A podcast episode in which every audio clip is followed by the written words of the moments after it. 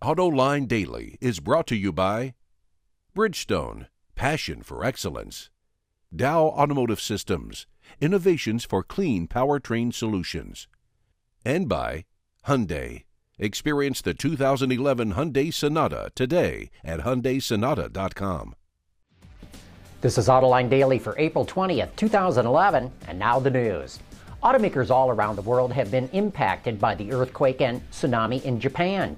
In fact, Toyota just announced it'll be shutting plants here and there all the way to June. But GM CEO Dan Akerson, in a speech in New York yesterday, says the automaker will not be affected because GM was quickly able to secure computer chips from Freescale Semiconductors, which is based in Austin, Texas. In fact, Freescale used to be part of Motorola. This is a significant development if GM manages to be one of the few, or maybe the only automaker not affected by the shortage of microprocessors caused by the earthquake, it'll really pay off in the marketplace. In fact, this could be all it takes to let GM slip past Toyota to once again become the largest automaker in the world, at least for this year. And in another significant development, the UAW is said to be after an early labor agreement with GM, Ford, and Chrysler. Historically, the union goes all the way to the deadline in September or even a few hours past it before signing an agreement. Sean McAlinden from the Center for Automotive Research says the union will try to reach an agreement with GM first. He says the UAW is afraid that a profit rich Ford would agree to more concessions that GM and Chrysler can't afford. And the union wants an agreement that hires back thousands of hourly workers. And here's my Autoline insight the union needs to prove to the transplants that it can reach a labor agreement quickly and quietly, and one that keeps the car companies competitive. Otherwise, the union has no hope at all of ever organizing the foreign car companies operating in America. Ford showed off a facelift of the Taurus at the New York Auto Show. The new touches, mostly noticeable in the grille and front fascia, give the car a cleaner, lighter look. Ford also announced the Taurus will be offered with a 2 liter EcoBoost engine that will deliver 31 miles per gallon on the highway, or about 7.6 liters per 100 kilometers.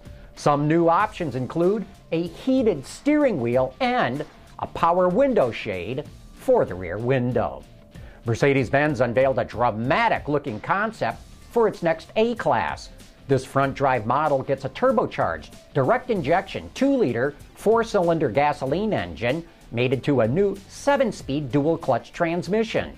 It includes door handles that are recessed into the doors and emerge electrically at the touch of a button. It can integrate a smartphone with the car, and all of the phone's functions, including internet radio, email, and social networks such as Twitter or Facebook, are shown as applications on the display and can be operated with a rotary control. It's the first compact car to come standard with a radar collision warning system, and the car will go on sale in Europe next year. Earlier this morning, Honda took the wraps off the new 2012 Civic in New York.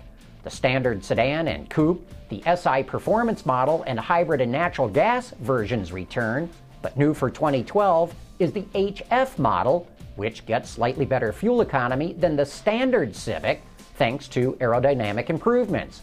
In fact, all versions get better fuel economy with the help of new or upgraded powertrains.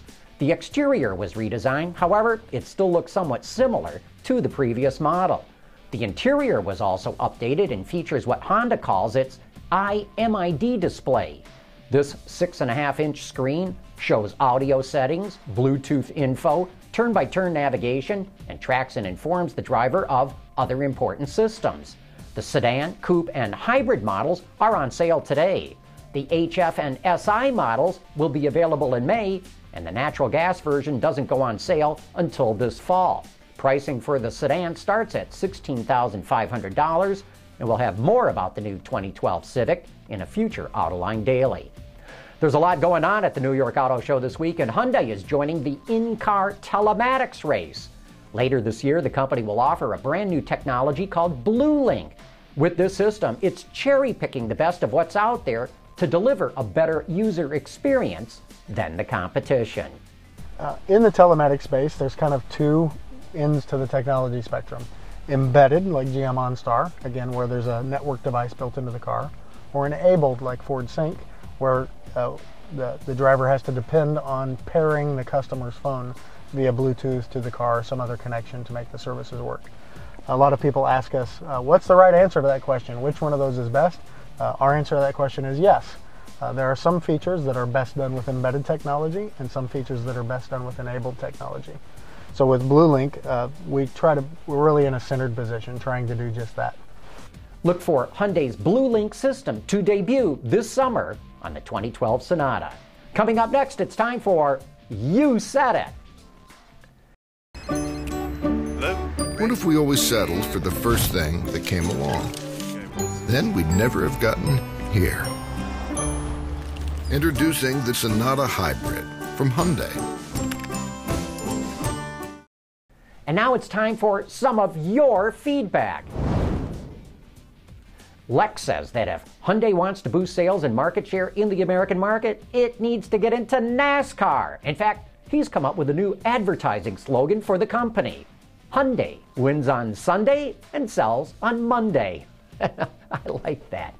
Seawolf saw our report on an Argentine couple, Herman and Candelaria Zapp, who have been driving all over the world in the last 11 years in a 1928 Graham-Paige, and Seawolf says the American translation of the Argentine name Zapp is Clampett. But TJ Martin thinks otherwise. One heck of an adventure, he says. Brilliant to bring the kids along. Now that took courage and determination. Pedro Fernandez is puzzled by the problems the Nissan Leaf is having with owners turning them off and not being able to restart them. How can an electric car not be able to start? Are you kidding me? You know, you're right, Pedro. That one is a puzzler. And your reactions to the new Volkswagen Beetle are all over the map. G.A. Brannigan says, I think the new bug is just as polarizing as the first one. Either you love them or you don't. Insurgents RX says, Ew, I don't really like the new Beetle.